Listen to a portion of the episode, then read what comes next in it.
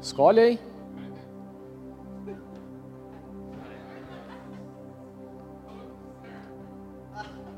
Vai servir, obrigado, Cris. Serve sim. É o de 20? Vê, vê aí o preço, Camila. Vê se vale. 60? Então, 60, respira e pega outra depois, né? Amém. É isso aí.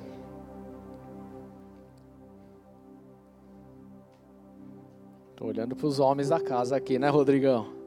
Dimas, Dimas passa lá depois. Rodrigo também. Tiago, Evaldo, Rodolfo, né? Você também começou a namorar, né, meu filho? Vai agradar a namorada lá depois. Renan. Cadê o Tonzinho? Trabalhando? Mas vai trabalhar para pagar o que vai pegar lá depois. Já avisa ele aí. Tem conversa não, né? Amém, queridos. Abra aí tua Bíblia comigo. Livro de Lucas, capítulo 7. Verso 11.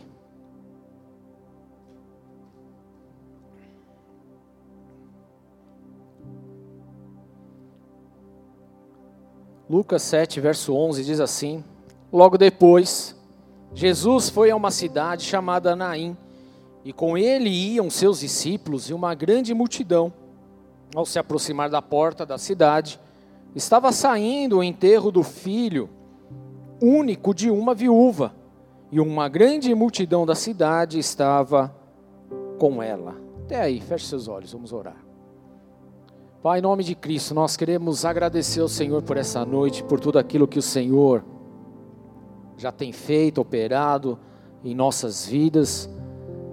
E ainda continuamos aqui, Senhor, a clamar por Ti, a clamar por Tua presença, a clamar por Sua manifestação, a clamar, Senhor, por novas experiências, por experiências ainda mais profundas com a Tua presença, com a Tua glória. Espírito de Deus, nós de forma alguma queremos ser meros religiosos aqui.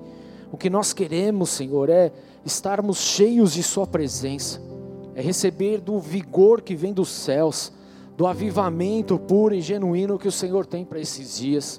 Não nos deixe fora, Senhor meu Deus, daquilo que o Senhor tem se movido sobre a face da terra, mas que nós, como igreja de Cristo Jesus, aqui em Cumbica, Senhor meu Deus, e aqueles que nos assistem, Senhor, que nós também, Senhor, estejamos no centro de Sua vontade sobre aquilo que o Senhor tem feito nesses últimos dias, que possamos ser a Sua voz profética, que possamos ser aqueles a qual, Senhor meu Deus, carrega a tua glória, meu Pai, em nome de Jesus.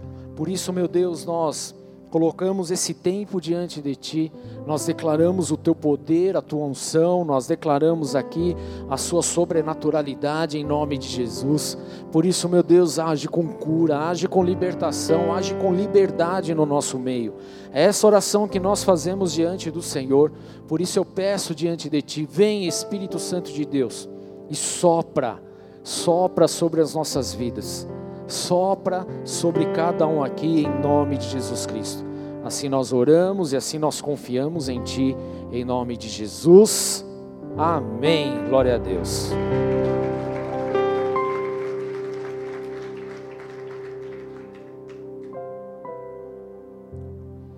Existe um ditado popular muito conhecido que eu vou falar aqui, você obviamente já ouviu ele, até mesmo já tenha falado, um ditado popular que a gente fala: a esperança é a última que morre. Você conhece, né? Conhecemos, é um ditado popular muito conhecido. Agora, entretanto, porém, todavia, contudo, né? Quando essa questão da, uh, da esperança é a última que morre, existe uma questão da, do de repente na nossa vida. De repente as coisas saíram do eixo. De repente as coisas já não são mais como deveria ser. De repente alguma coisa desencaixou. Eu não sei, querido, quantos de vocês já passaram por situações que estavam tudo muito bem, mas de repente a casa caiu. Sim ou não? Sim ou não? Isso já aconteceu comigo e eu tenho certeza que irá acontecer algumas outras vezes também. Por quê? Até porque tudo isso faz parte do propósito de Deus sobre as nossas vidas, sobre aquilo que Ele também tem para trabalhar nos nossos corações, nos aperfeiçoando a cada dia. Amém? Então, essa questão da esperança a última que morre, tudo bem, querido. A questão é quando o de repente surge na nossa vida como surgiu na vida dessa mulher que nós acabamos de ler aqui, queridos, onde a sua última esperança simplesmente desapareceu. E quando isso acontece, queridos, o que, que nós devemos fazer? Qual deve ser a nossa reação? O que fazer diante de uma situação dessa? Logo depois, eu vou ler novamente, verso 11. Logo depois, Jesus foi a uma cidade chamada Naim, e com ele iam seus discípulos e uma grande multidão. Ao se aproximar da porta da cidade, estava saindo o enterro do filho único de uma viúva, e uma grande multidão da cidade estava com ela. Querido, será que nós estamos isentos desse de repente também? Será que nós estamos isentos das complicações que a vida simplesmente entrega de vez em quando para nós? Será que nós estamos isentos de que alguma coisa aconteça de ruim ou não? Queridos, a verdade é que nós não estamos isentos de nada disso.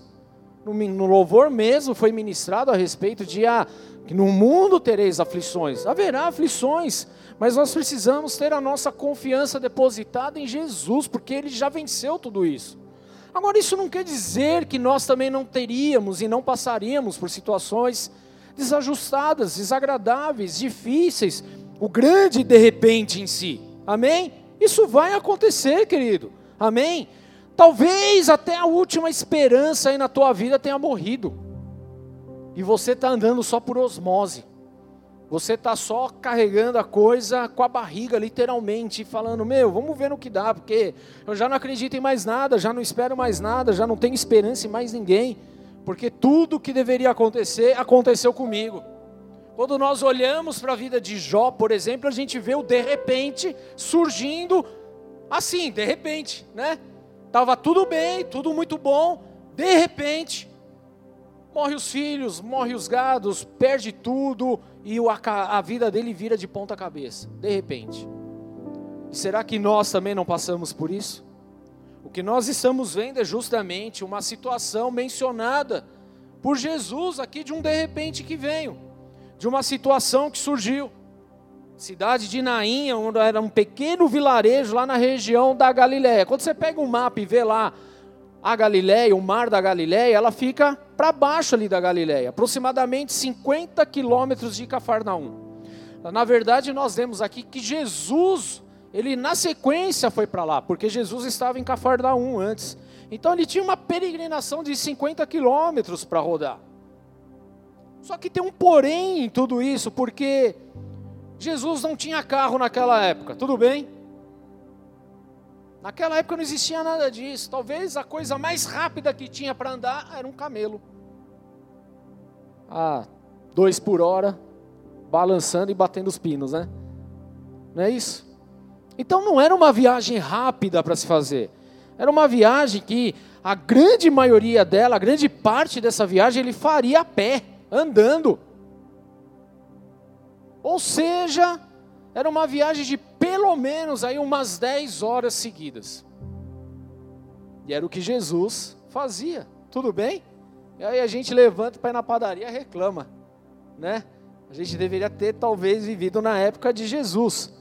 Mas o que nós vemos aqui é que no dia seguinte Jesus pegou a estrada em direção a essa pequena aldeia, esse vilarejo chamado Naim. Tudo bem? Ele foi para lá logo no dia seguinte, para esse pequeno vilarejo. Por que, que ele foi para lá? Porque ele sabia que lá alguém precisaria da ajuda dele. Olha que interessante isso, queridos, porque Deus ele sabe a respeito de nós. Ele sabe sobre você. Ele sabe que talvez você esteja vivendo de repente hoje. Eu não sei, querido. Olha para o teu irmão. Talvez ele não saiba. Mas talvez o de repente bateu na tua porta. O de repente chegou sem aviso, chegou de malicunha, bateu na tua porta e falou: Oi, cheguei. E aí a coisa virou do avesso. E isso pode sim estar acontecendo. A Bíblia, querido, não diz aqui qual é o nome dessa viúva. O que ela fala é que é, é o que a Bíblia fala que era a viúva de Naim, da aldeia de Naim. Era uma viúva. Ou seja, queridos, quando nós olhamos para a palavra de Deus, e isso é importante a gente entender, porque talvez hoje você fale de viúva, você ah, fica de segundo e está tudo bem, a vida está tocando.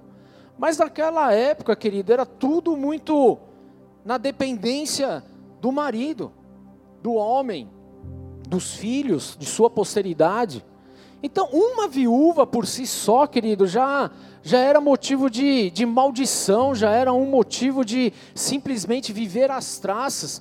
Tanto que quando começa o avivamento lá na igreja, lá em Atos 2, uma das questões era justamente dos apóstolos levantar o que? Diáconos para cuidar das viúvas, para cuidar daqueles que estavam sozinhos, dos órfãos e das viúvas. Era o papel deles naquele momento. Por quê? Porque as viúvas eram colocadas de lado, porque já não tinha mais a quem a quem ter o socorro, não tinha mais quem cuidasse delas, agora elas andavam ali por si só. Então, quando nós olhamos para a Bíblia, nós estudamos um pouquinho a Bíblia, a gente vai perceber que o sonho de toda mulher daquela época era justamente casar com um homem bom, um homem de Deus, um homem temente ao Senhor e ter filho. Esse era o sonho de todos eles. Para quê? De todas elas. Para quê? Justamente para dar continuidade na descendência da família, do seu pai. Isso era lei, querido, isso precisava acontecer. E o que nós vemos, querido, que em algum momento o sonho dessa mulher foi plenamente realizado. Ela aconteceu com esse grande sonho, porque ela casou, ela teve um marido, ela teve um filho. Embora a gente não veja aqui tantos detalhes, tantas coisas a respeito dessa vida, querido, o que nós percebemos é que em um determinado momento ela tinha lá o seu marido e ela passou a ter um filho, filho homem, macho, justamente para dar posteridade, porque era o que a lei regia naquela época. Mas alguma coisa aconteceu, um de repente veio e o marido dela foi embora. Ela era viúva, isso significa que o marido havia. Hã? Morrido. Tudo bem? Algum de repente chegou e levou o marido dela. Ou seja, aquele que tinha a responsabilidade de trazer o alimento, o sustento material, espiritual para casa veio e morreu. Simplesmente faleceu. E agora essa mulher que já era viúva e ali com o seu filho, ela ainda conseguia enxergar uma uma bênção de Deus sobre a vida dela, porque através do filho ela poderia entender que Deus ainda estava com ela, porque haveria o que? Posteridade, porque o filho passaria a cuidar da mãe e ela não estaria sozinha, ou seja, nem tudo estava perdido, porque ela havia perdido o marido, mas ainda lhe restava a última esperança, que era o seu filho. Estão comigo, queridos?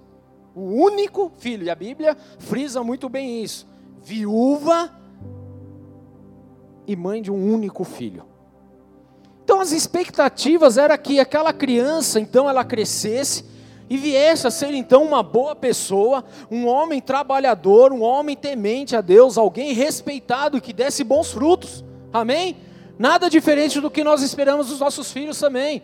Era exatamente isso que essa mulher ela desejava, ela via em seu filho exatamente isso, do qual através de tudo isso, então essa mulher, mãe, agora viúva, ela pudesse ter então uma vida um pouco mais equilibrada, um pouco mais confortável, um pouco mais ajustada, sem se preocupar com aquilo que ela iria comer, beber, como que seria o seu próximo dia, ela não teria mais essa preocupação, afinal de contas ela ainda tinha um filho, a sua última esperança ainda estava ali, querido, em ver o seu filho. Tudo bem? Um filho que deveria crescer e ser bem-sucedido e que traria ali grandes benefícios para sua família. Mas a questão é que o de repente chegou na vida desse filho também. Fala de repente. Fala pro teu irmão aí. E se o de repente chegar? E se ele bater a sua porta? Como será? É difícil, queridos, mas o de repente ou seja, algo inesperado, algo que não era previsto, aconteceu. Algo que estava totalmente fora dos seus planos. Algo que jamais havia passado pela cabeça dessa mulher. O de repente resolveu bater a porta dela novamente. E o filho então dessa viúva, além de ser o seu único filho, ele também veio a morrer. Ou seja, o ditado popular que nós tanto conhecemos, que a esperança é a última que morre, ela viu justamente a sua esperança morrendo quando o filho dela morreu.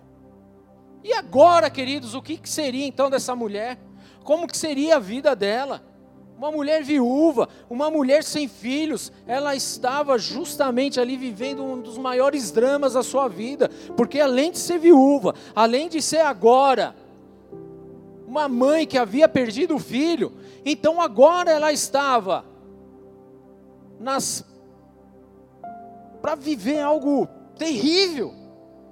Porque agora ela não teria mais com quem quem cuidasse dela. Ela não seria mais uma mulher que seria cuidada por alguém. Na verdade, querido, as viúvas e essas mulheres, elas eram jogadas literalmente às traças. Ninguém cuidava. Ou seja, querido, ela provavelmente passaria a mendigar para poder sobreviver. Porque todo o sustento dependeria do seu marido e depois do seu filho. Não havia muito amparo, não havia muito consolo mais para essa viúva. Com a morte do seu filho, ela estava literalmente sozinha. E eu penso que ela chorava naquele momento, pensando como seria o próximo dia. Como que seriam os próximos anos? Como que seriam as próximas estações? Porque até pouco tempo atrás tudo parecia tão bom. Havia marido, havia filho, e de repente não tinha mais nada, não tinha mais apoio, não tinha mais nada, simplesmente para se apoiar e viver. Vocês conseguem entender e visualizar o problemão que essa mulher tinha? O drama que ela estava inserido? Ela tinha ali um grande problema, querido, para viver agora. Uma situação à beira do apocalipse, literalmente, para os dias dela.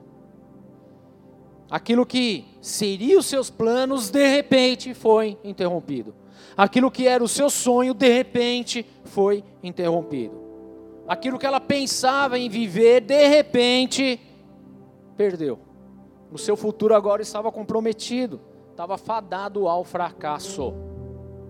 Fadado ao fracasso. Quando nós olhamos para isso, a gente vê justamente sonhos, planos, que simplesmente se desaparecem com a morte do seu marido, do seu filho. E assim é a nossa vida também. Muitas vezes nós fazemos planos, traçamos nossas metas, colocamos os nossos objetivos, visualizamos e deslumbramos algum sonho, algo muito grandioso que a gente queira viver e que de fato ele se realize em nossas vidas, mas alguma coisa no meio do caminho, um de repente surge no meio do caminho e você não consegue mais visualizar esses sonhos, você não consegue ter mais esses sonhos. Você olha para o seu lado e você vê pessoas se abandonando. Você olha para o outro lado e você vê pessoas brigando. Você simplesmente tinha tudo e de repente não tem mais nada. Perde tudo que tinha. Quem sabe você está aí olhando e pensando: puxa, o meu casamento chegou um de repente. E está indo de mal a pior, as coisas estão tudo esquisita, tá todo mundo tretando, é um querendo sair de casa, outro querendo dar um rolê, outro simplesmente sai, sai andando literalmente.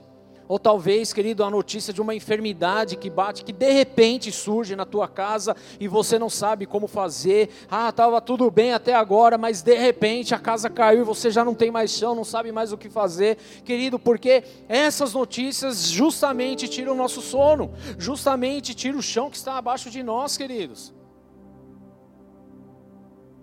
Porque é exatamente isso que acontece, é esse de repente que vem, que surge e que simplesmente desestabiliza as nossas vidas.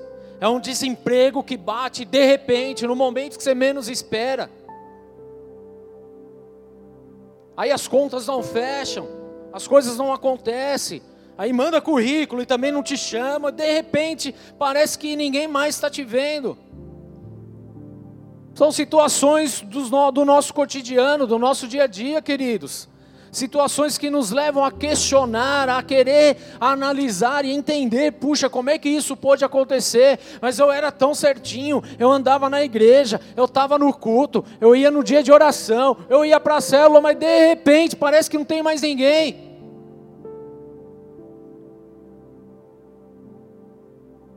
Puxa, a Bíblia fala para honrar pai e mãe, e eu sempre honrei pai e mãe, mas de repente não tem mais nada. A Bíblia fala que eu seria próspero, que as coisas iriam acontecer. Eu era dizimista, eu era ofertante, mas de repente não tem mais nada. Não tem uma moeda para comprar a bala. De repente. E são situações que surgem, queridos. São situações complicadas, difíceis, que faz literalmente a gente perder o rumo. Mas ainda não perdemos literalmente tudo, queridos. Amém. Porque ainda existe em nós uma chance, ainda existe em nós uma esperança. Nós ainda temos aonde encontrar apoio. Nós temos Jesus Cristo em nossas vidas. E é exatamente isso que a gente precisa entender, querido. Apesar da dificuldade, apesar dos desafios, apesar do de repente que surge, apesar de você parecer que está sozinho, mas na verdade Deus está contigo. E é isso que faz total diferença. Agora, o grande problema é quando a gente acha que até Deus nos abandonou. De repente, até Deus sumiu. Quantas vezes nós não pensamos assim? Quantas vezes nós não temos atitudes assim? Mas ainda não é o fim, nós não perdemos literalmente tudo, queridos, porque apesar daquela enfermidade que bateu na tua porta, você ainda vê, enxerga, por exemplo, um tratamento que vai te dar uma certa estabilidade, uma probabilidade de cura, e você confia nisso. Mesmo que ainda seja pouca probabilidade, mas ainda resta esperança. E eu sei o que é isso, querido, porque a enfermidade bateu na casa dos meus pais recentemente. E você se agarra nisso, não, porque Deus cura, porque Deus isso, porque eu creio. E queridos, eu falo por mim, eu passei os últimos dias do lado do meu pai, diante vendo ele entubado, que foi uma coisa horrorosa que nós vivenciamos. Todo dia eu entrava lá e eu profetizava vida, eu profetizava regeneração de órgãos. Eu fiz o que a Bíblia falava para fazer. Mas de repente, puf, Deus o levou, como levou o esposo da viúva de Naim. E de repente você fica sem chão, e de repente você quer se questionar, e de repente você fala: puxa vida, que fé é essa que eu tenho? Onde está esse Deus que eu prego? E são coisas que nós, queridos, nós somos humanos, tudo bem, a gente, a gente vai, vai lidar com essas coisas. Mas, pastor, você ficou ruim na fé? Não, minha fé sempre foi muito boa, mas a gente se questiona, querido. Eu já orei para gente com câncer e foi curado. E por que, que o meu pai não foi? Você não, você não se questionaria? Tipo, o santo de casa não faz milagre, né? É quase isso, queridos. E é esquisito. Mas de repente. Só que a gente é muito egoísta, a gente não vê o completo, a gente não vê o plano como um todo, como Deus vê, queridos. Mas lá no fundo existe, querido, uma esperança. Tudo bem? Existe ainda existe lá no fundo, bem lá no fundo, aquele sentimento de que, puxa, o casamento vai vingar, as coisas vão acontecer, meu filho vai virar,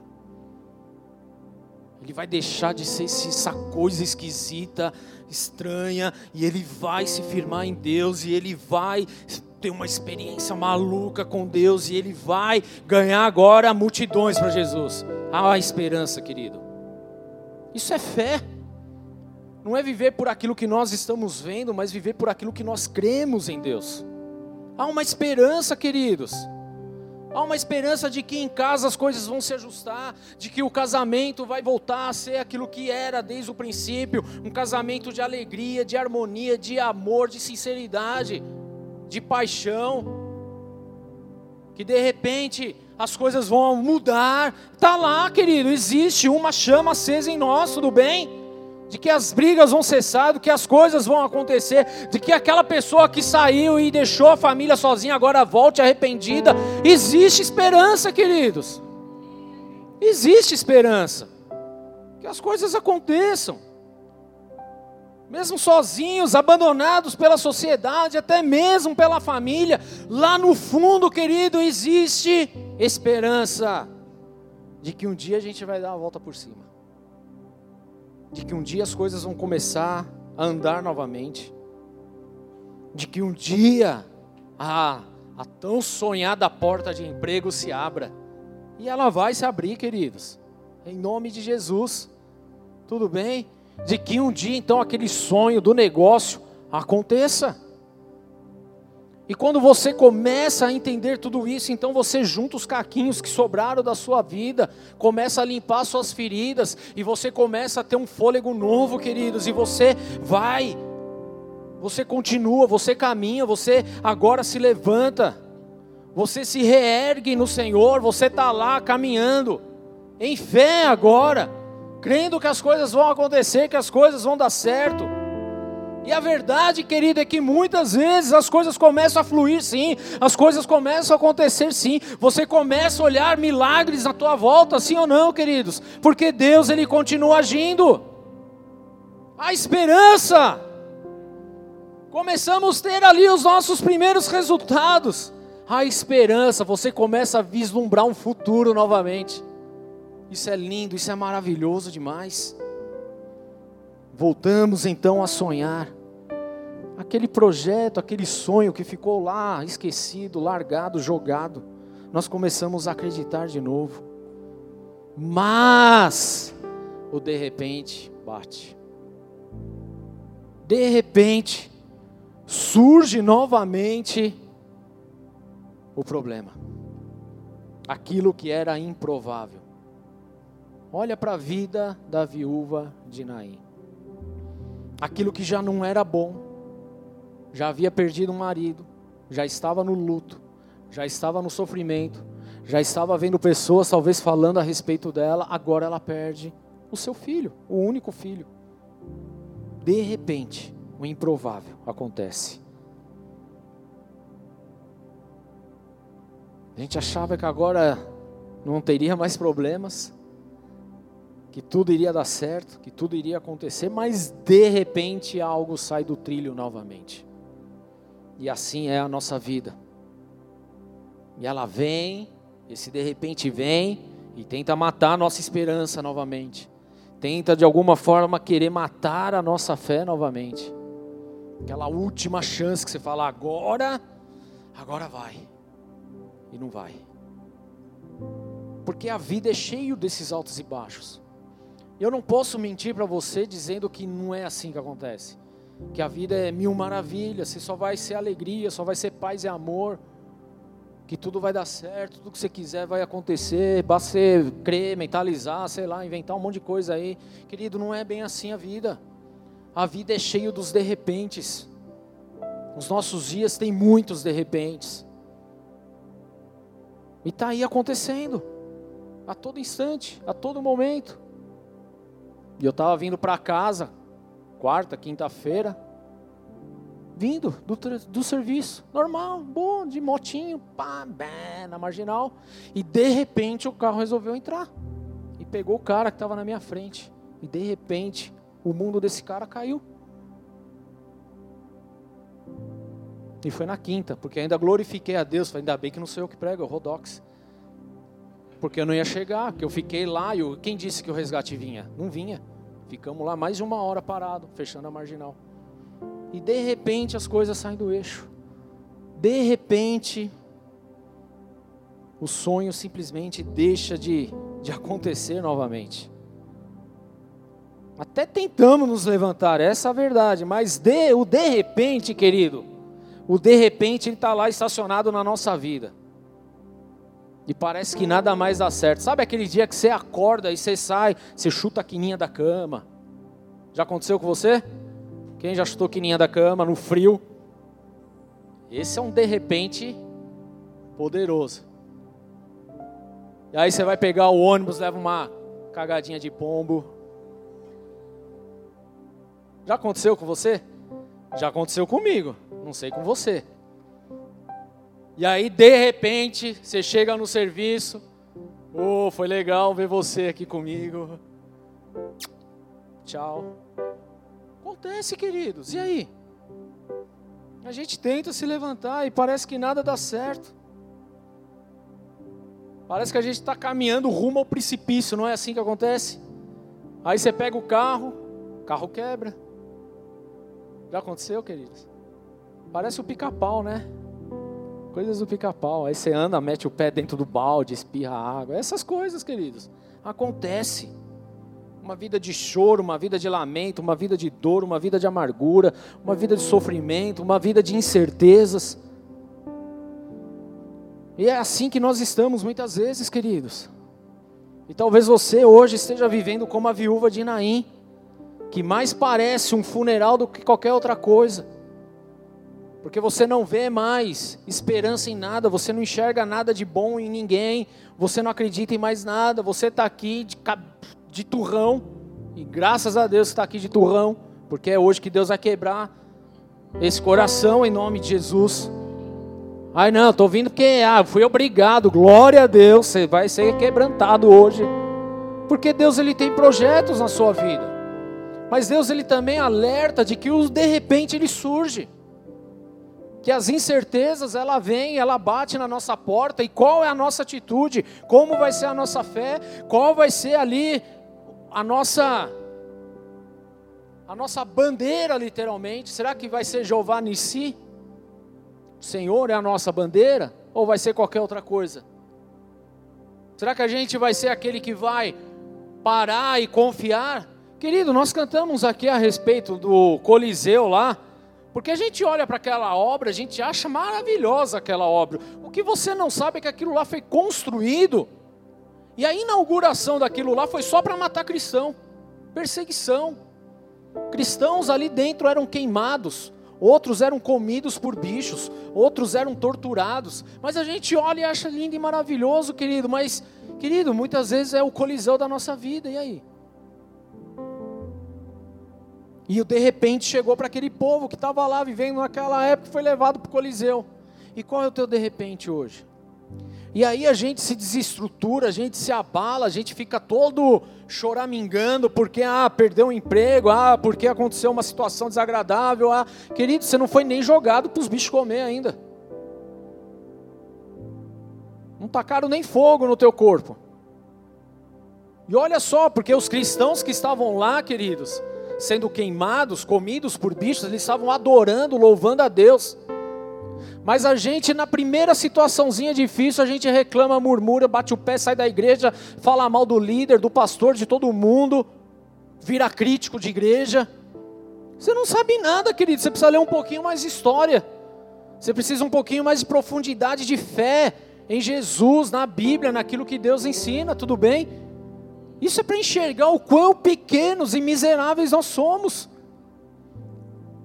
Aí basta um sinal vermelho, basta uma situação desagradável, a gente já não quer saber de mais nada, de mais ninguém, acha que todo mundo é contra nós, e não é assim, queridos. São apenas os de repentes que surgem na nossa vida.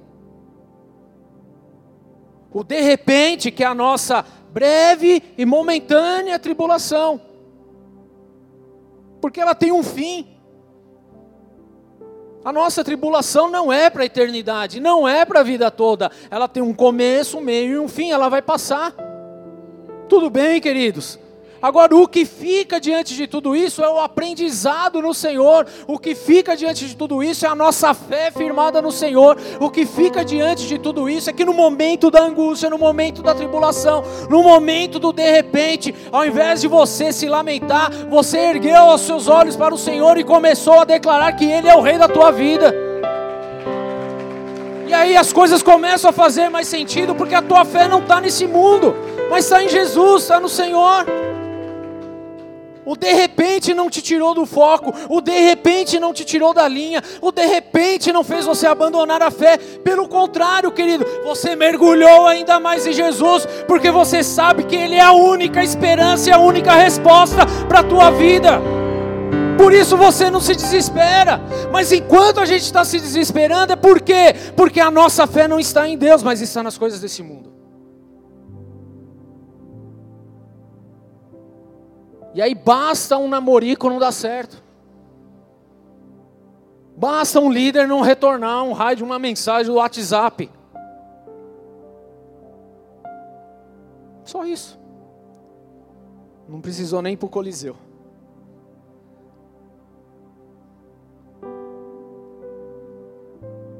Mas o de repente, querido, vem para nos forjar também, vem para nos preparar, vem para nos moldar.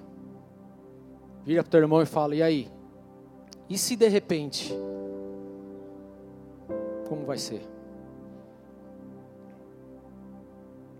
De repente o desemprego bateu, né, Dimas? Você queria? Mas veio.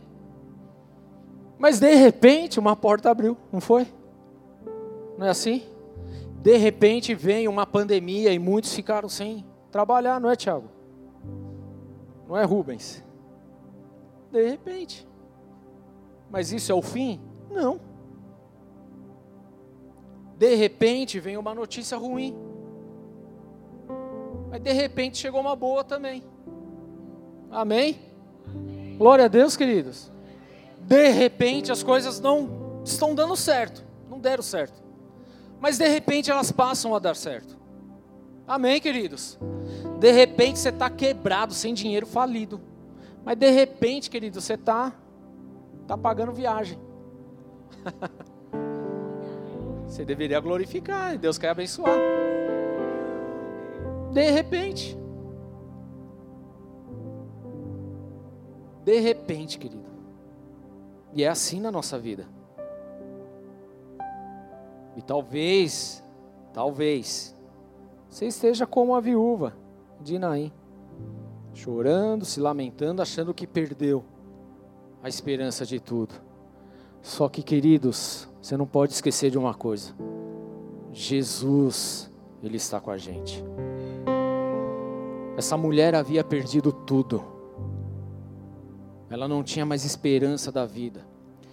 O que ela não sabia é que num dia anterior, Jesus realizou um grande milagre.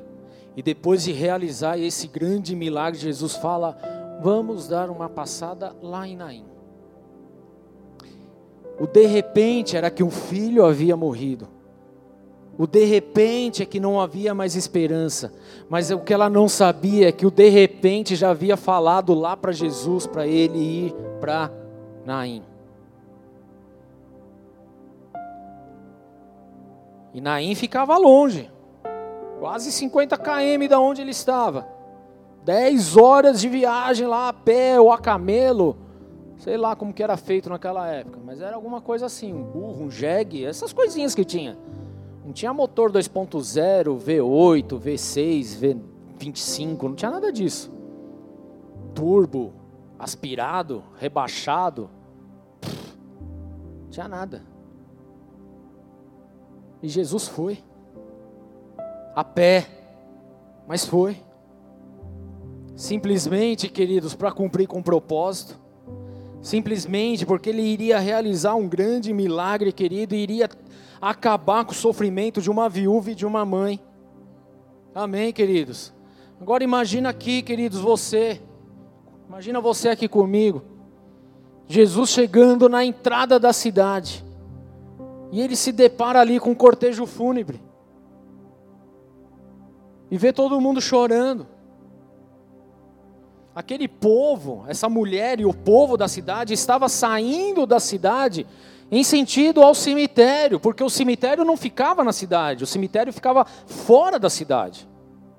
E Jesus chega exatamente no momento que eles estão saindo da cidade e indo pro cemitério. Deixa eu te falar uma coisa, queridos. O de repente parece que a casa caiu. Mas o que você não sabe é que o de repente Jesus está na parada na hora certa na tua vida. De repente você não tem mais solução, não sabe mais o que fazer, mas Jesus está lá na hora certa. Parece que não tem mais solução, não tem mais saída, não tem mais o que fazer, mas é na hora exata que Jesus chega. Pensa comigo, queridos. Jesus saiu caminhando quase meio-dia para chegar no momento exato de um cortejo fúnebre num vilarejinho a 50 quilômetros da onde ele estava. Jesus, ele sabe exatamente o que você precisa e a hora que você precisa, então você não precisa se desesperar. Você pode achar que o de repente chegou e abalou tudo, mas você precisa entender, querido, que agora você tem Jesus na tua vida e você não está mais sozinho. Na hora exata, ele vai mover céus e terra para te abençoar. Na hora exata, querido. Apenas confie. Mesmo que você esteja aqui, ah, Deus me abandonou, Ele não está olhando para mim. Me deixou sozinho no meio dessa angústia, no meio dessa, dessa coisa horrorosa que eu estou vivendo. Querido, ainda que a mãe esqueça do seu filho, o Senhor, Ele não se esquece dos seus. Isaías 49, 15. Será que uma mãe pode esquecer do seu filho, que ainda mama, e não ter compaixão do seu filho que gerou? Embora ela possa se esquecer, eu não me esquecerei de você. Parece impossível uma mãe se esquecer do filho, mas ele está falando que pode acontecer. Mas Deus está falando, eu jamais farei isso com você. Por mais que você esteja sofrendo, por mais que as lágrimas estejam aí, por mais que as dificuldades estejam aí, por mais que de repente estejam acontecendo na tua vida, Ele não te esqueceu. Você não está sozinho, você não está abandonado, você não está esquecido. Talvez o sistema que você esteja inserido está te mostrando isso, mas a realidade espiritual, querido, jamais. Deus ele está com você, Ele é contigo. Mateus 28, 20, eu estarei sempre, fala sempre com vocês. Um glória a Deus aí. Jesus falou: Eu estarei sempre com vocês até o fim dos tempos. Ele está com você agora, no seu desemprego, mas no teu emprego também. Então lembre de honrar Jesus lá no teu emprego.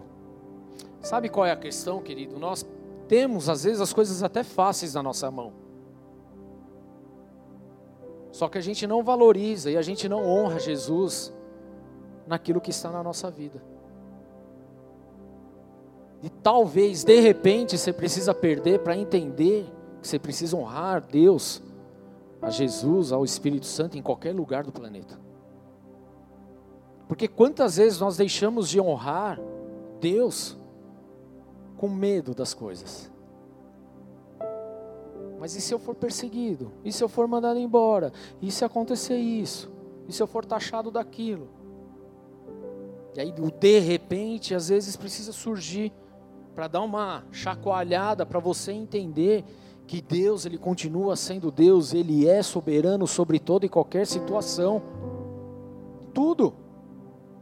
Em todo, em qualquer momento, em toda, em qualquer circunstância, em tudo.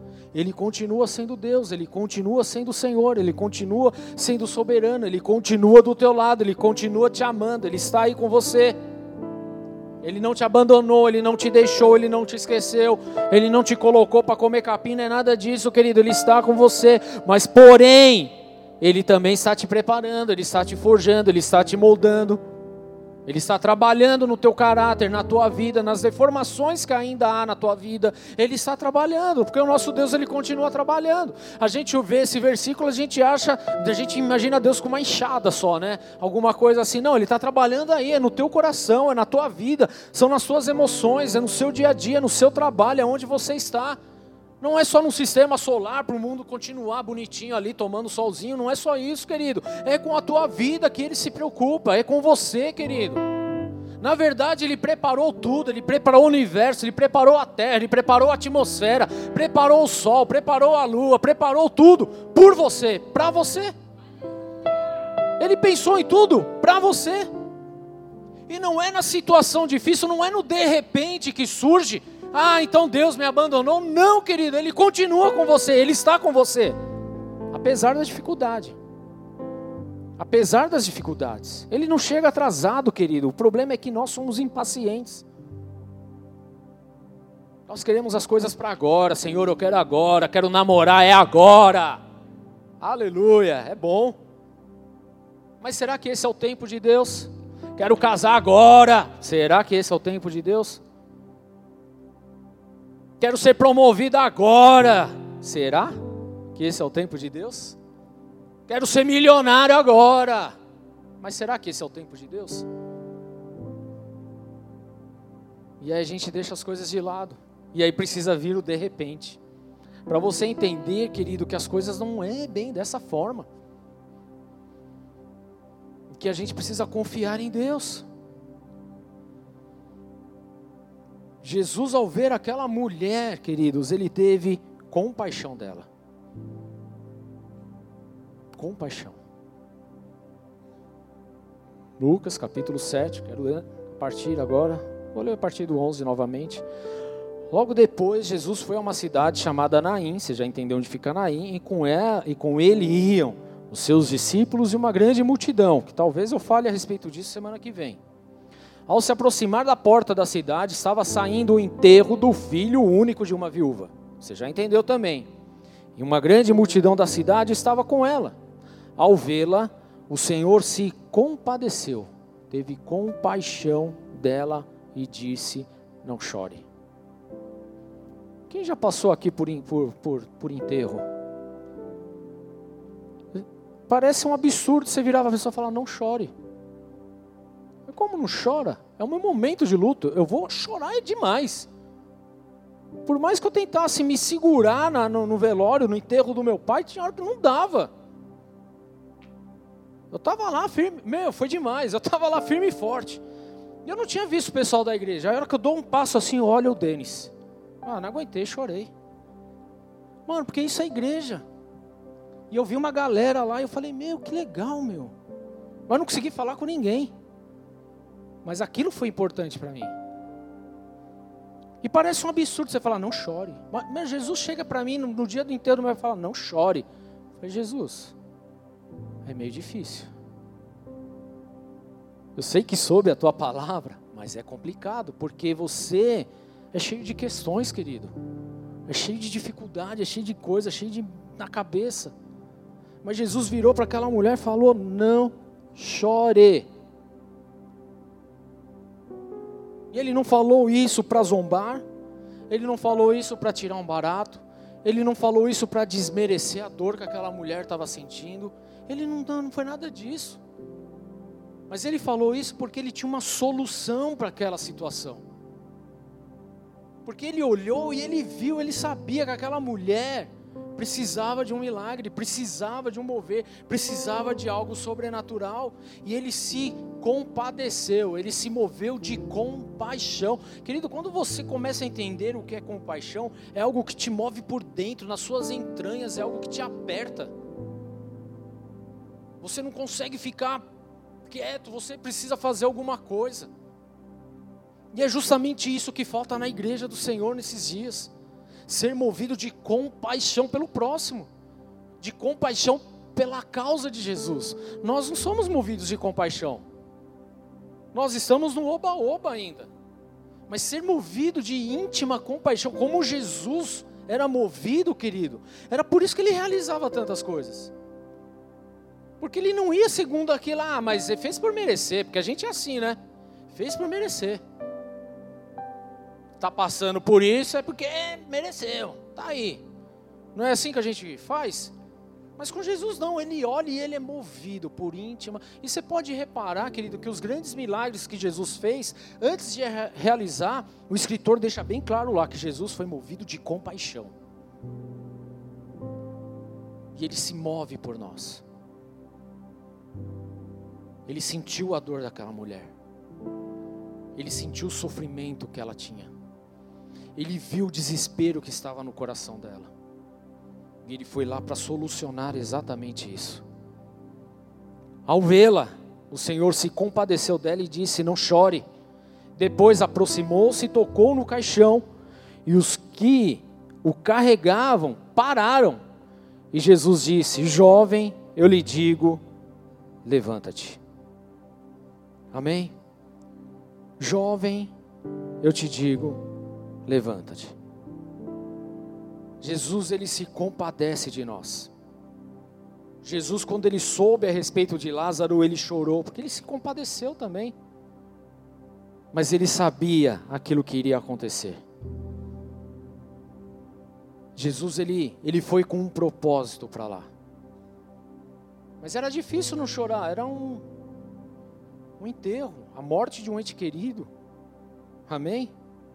E a verdade é que não tinha mais expectativa de vida para aquela, aquela mulher. Mas Jesus disse em alto e bom tom: não chore. Jesus está falando exatamente isso para nós: não chore, porque Ele está aqui, Ele está com você, Ele está comigo, Ele tem se movido. Jesus ele para, ele toca o caixão. E olha que louco, queridos, porque Jesus ele toca no caixão, ele não toca no morto. Porque Jesus ele era judeu, ele também cumpria com as leis. E a lei dizia que se alguém tocasse no, em, em, alguém morto, esse, essa pessoa ficaria impura por sete dias. Só que em Jesus não foi encontrado nenhum pecado. Ele cumpre com tudo. Mas ele toca no caixão, as pessoas param com, aquele, com aquela marcha fúnebre e ele então dá uma, uma voz de ordem: Jovem, levanta-te. Jovem, Sai daí. Jovem, volta à vida. É o que Jesus faz hoje na tua vida. Ele toca em você e Ele está falando: sai do lugar que você está. Sai desse sofrimento. Sai dessa angústia. Sai desse desespero. Sai desse estado de morte. Sai desse estado de morte. Sai desse estado de podridão. Sai desse lugar de escuridão. É o que Jesus hoje está falando para nós, querido. Sai, levanta Levanta, porque eu estou aqui, eu estou com você. Você não precisa se desesperar, você não precisa se descabelar.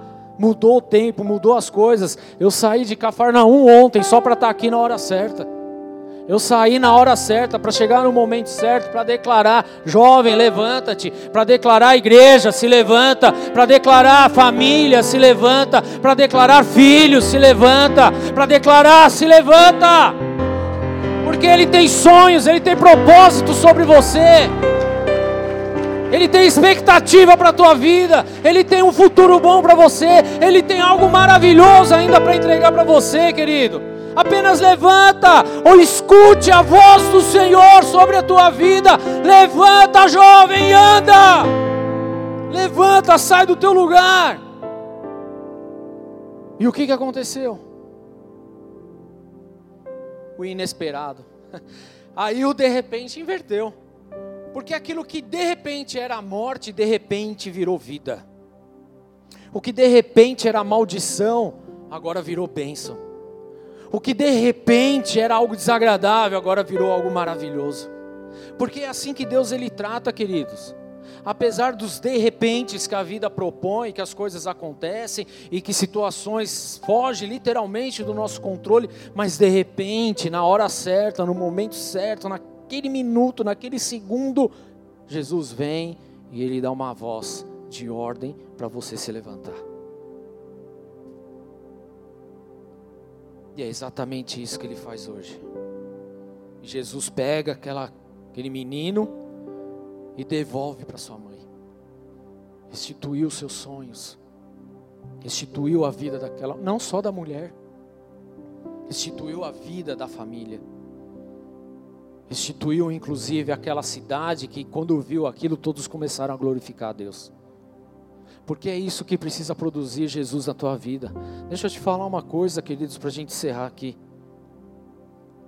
O de repente vem ele abala, ele desestrutura, mas de repente Jesus entra e ele faz algo maravilhoso na tua vida.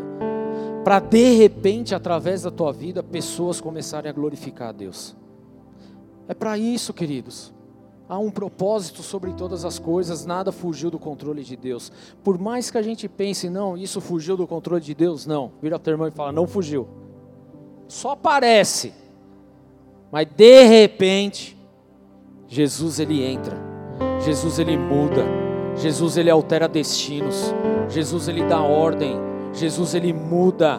Jesus ele transforma, ele cura, ele santifica, ele faz novas todas as coisas, para de repente, através da tua vida, que era uma vida morta, desprezível para esse mundo, e é através de você, pessoas começam a chegar a Deus e a glorificar o nome de Deus, porque em você, querido, Jesus deu uma palavra, em você, Jesus deu vida, em você está a presença de Deus, porque você foi restituído, foi restaurado, foi ressuscitado por Jesus.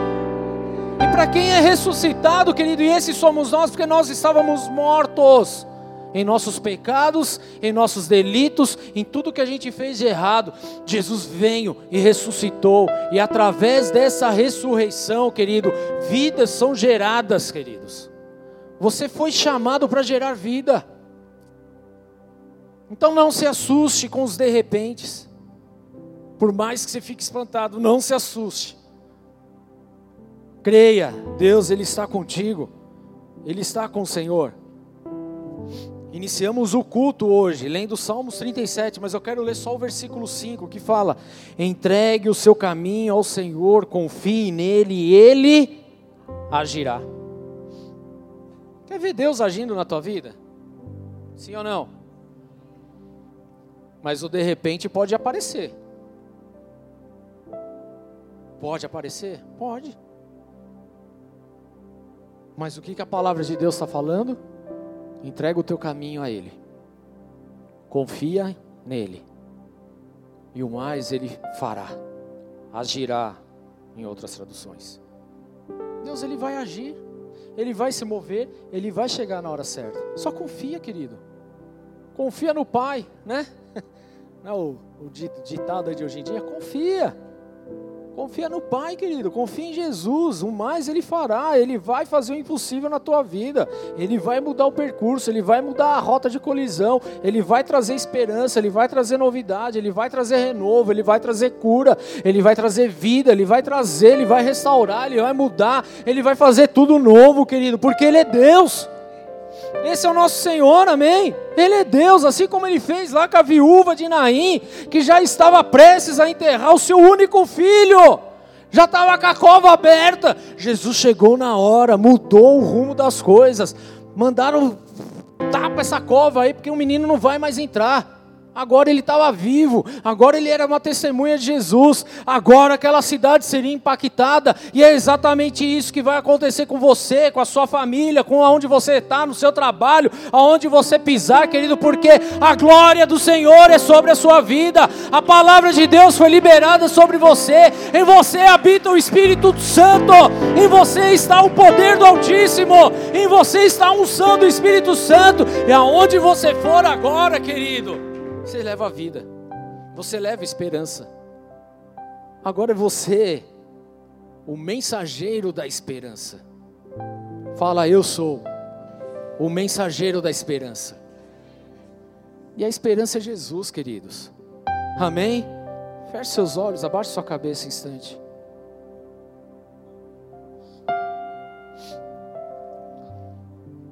Ele é a nossa esperança.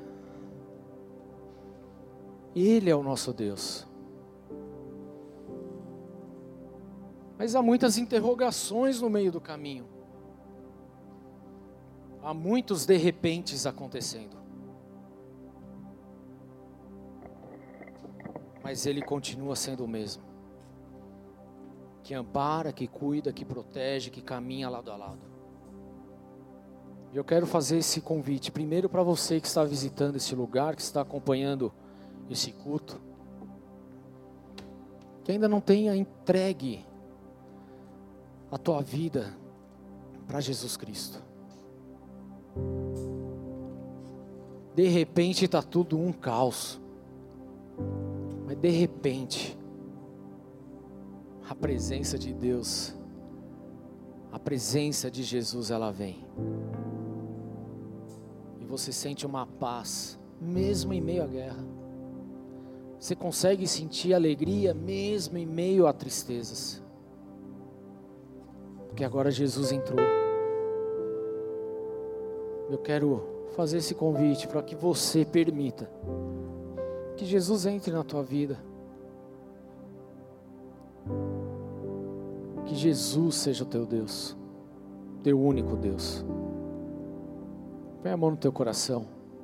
E repete assim comigo: Senhor Jesus. Senhor Jesus. Eu declaro hoje. Eu declaro hoje. Que o Senhor. Que o Senhor. É o meu Deus. É o meu Deus. É o meu Senhor. É o meu Senhor. É o meu Salvador. É o meu Salvador. De repente. De repente. Eu não via mais saída. Eu não via mais saída. Eu não tinha mais esperança. Eu não tinha mais esperança. Mas de repente. Mas de repente. O Senhor entrou. O Senhor entrou. O Senhor apareceu. O Senhor apareceu. E o Senhor mudou a minha história. E o Senhor mudou a minha história. E eu quero declarar. E eu quero declarar. Com a minha boca da minha boca, crendo no meu coração, crendo no meu coração, que Jesus, que Jesus é o único, é o único Senhor e Salvador, Senhor e Salvador, que Jesus, que Jesus é o caminho, é o caminho, a verdade, a verdade e a vida, e a vida. E eu confio em Ti. E eu confio em Ti. Amém. Amém. Senhor, eu oro por essas vidas e assim eu declaro hoje que de repente tudo mudou, que de repente o Senhor entrou no caminho delas que de repente o Senhor mudou a história delas. De repente tudo se fez novo. Tu és o Deus, tu és o Senhor, e eu peço, meu Deus, abençoa cada um deles, escreve esses nomes no livro da vida. Que eles tenham experiências tão lindas, tão marcantes. Experiências de transformação. Experiências com o teu Santo Espírito. Essa oração que eu faço e assim eu oro em nome do Senhor Jesus. Amém e amém. Aplauda Jesus, queridos.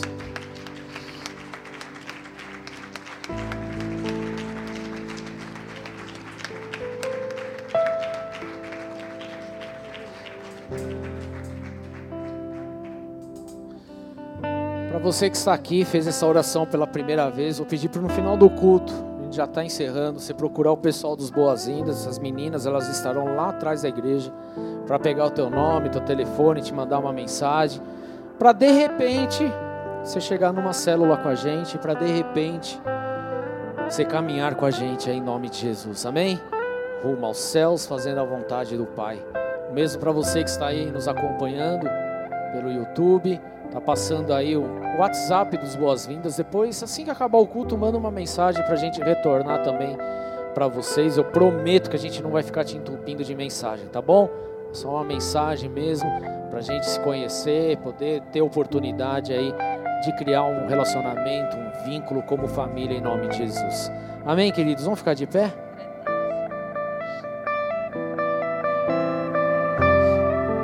Porque de repente não havia esperança. De repente não havia solução. De repente não havia motivos para viver. Mas de repente, queridos, Jesus entrou no caminho e mudou a história, e mudou a vida, e mudou tudo. É isso que Jesus deseja fazer mudar a tua história, mudar a tua vida, te dar um sentido, um propósito para que você gere vida, para que você seja esse mensageiro da esperança para aqueles que de repente perdeu a esperança em tudo. Esse é você, através de Jesus a partir de hoje. Amém, igreja? Amém. Deus, Ele deseja, Ele deseja, Ele deseja, de repente mudar a tua história, de repente mudar tudo, de repente, querido, fazer tudo novo porque é assim que Ele age. A gente acha que está atrasado, a gente acha que não tem mais solução, mas de repente, num piscar de olhos, Ele está lá, produzindo vida, produzindo um milagre, trazendo restauração, trazendo restituição, trazendo cura, trazendo esperança, mudando todas as coisas, porque esse é o nosso Deus. Em nome de Jesus, vamos adorar a Ele, queridos.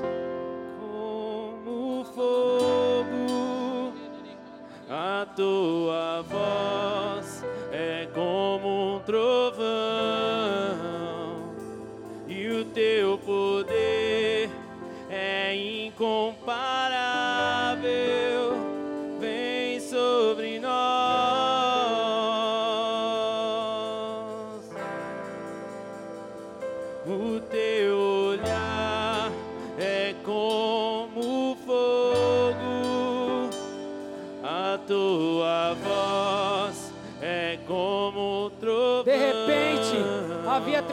tristeza, mas de repente entrou a alegria do Senhor na tua vida.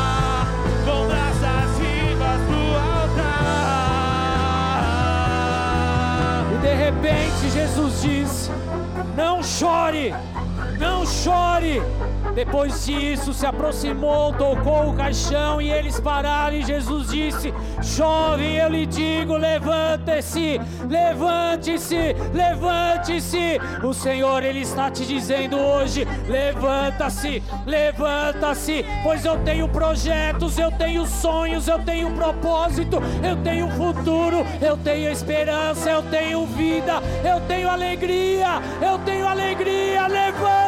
levanta-se, levanta-se, porque eu tenho restituição, eu tenho restauração, eu tenho cura, eu tenho a libertação. Levanta-se, levanta-se, levanta-se, levanta-se, você que está morto, você que está morto espiritualmente, levanta-se, porque eu tenho avivamento, eu tenho avivamento. Levanta-se, levanta-se, jovens, levanta-se, teens levanta-se pretis, levanta-se, porque eu tenho, eu tenho vida, eu tenho perspectiva, eu tenho vida. Levanta-se, profetiza, profetiza, profetiza, porque eu sou contigo.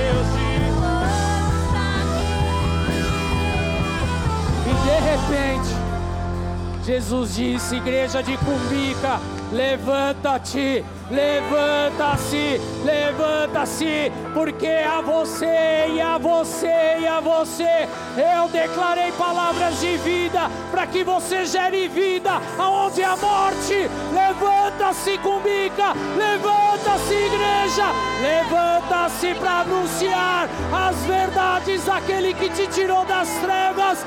Levanta-se, igreja, para declarar que existe um Deus, um Deus verdadeiro, que chega na hora certa, que muda história, que muda vidas. Levanta-se, igreja! Nosso fogo não vai se apagar, não vai se apagar, não vai se apagar. O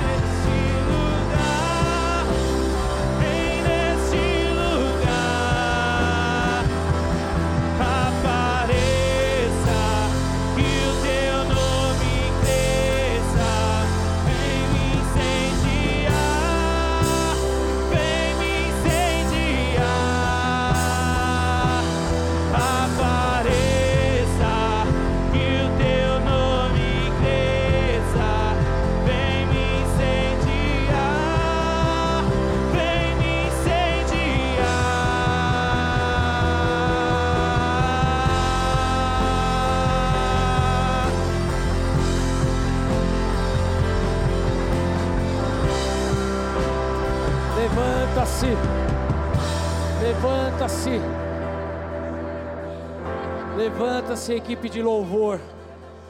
Levante-se, porque Deus ele quer realizar coisas poderosas através de vocês. Deus ele declarou que através deste lugar haveria um novo som. Haveria um novo som. A promessa de Deus ela não se perdeu. Há uma ordem da parte de Deus para se levantar. Não tenham medo, não tenham medo, não tenham medo. Declare aquilo que Deus está entregando para vocês, aquilo que Ele está falando no coração de vocês, as canções que Eles têm declarado e entregue para vocês. Não tenha medo de ser ousado e usado no momento do louvor.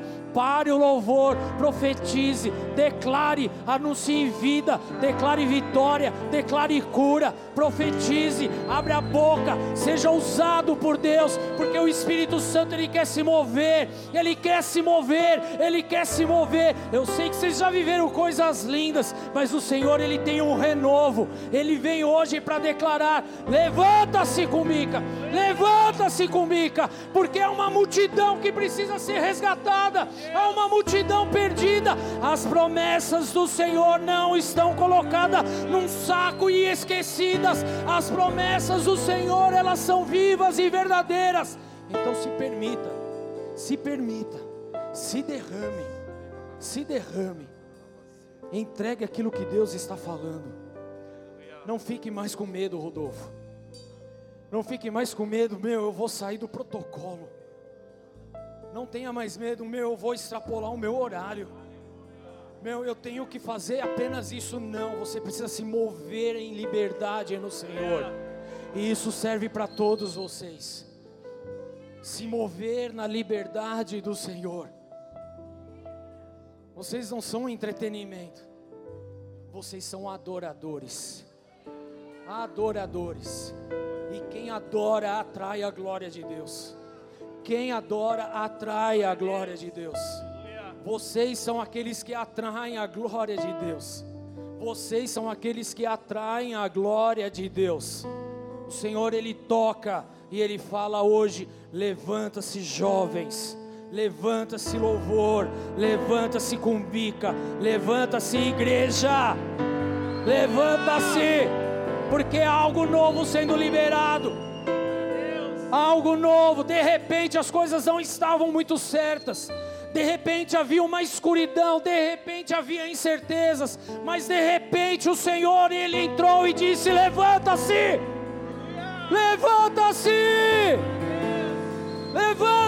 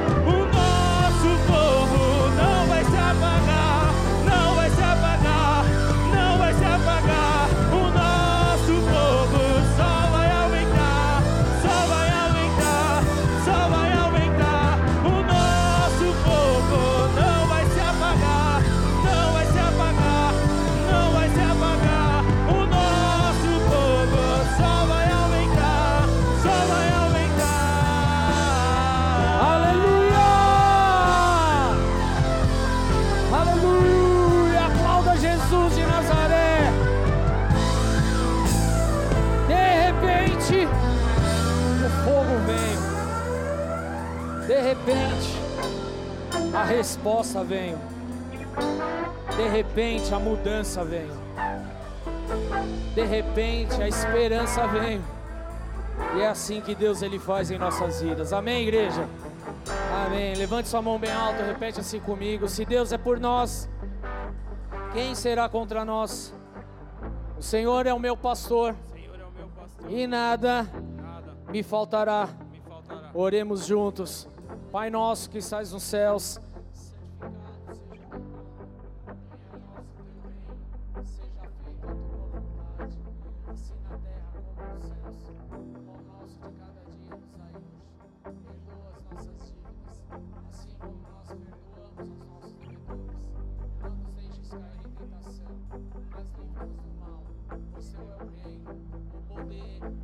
glória para sempre.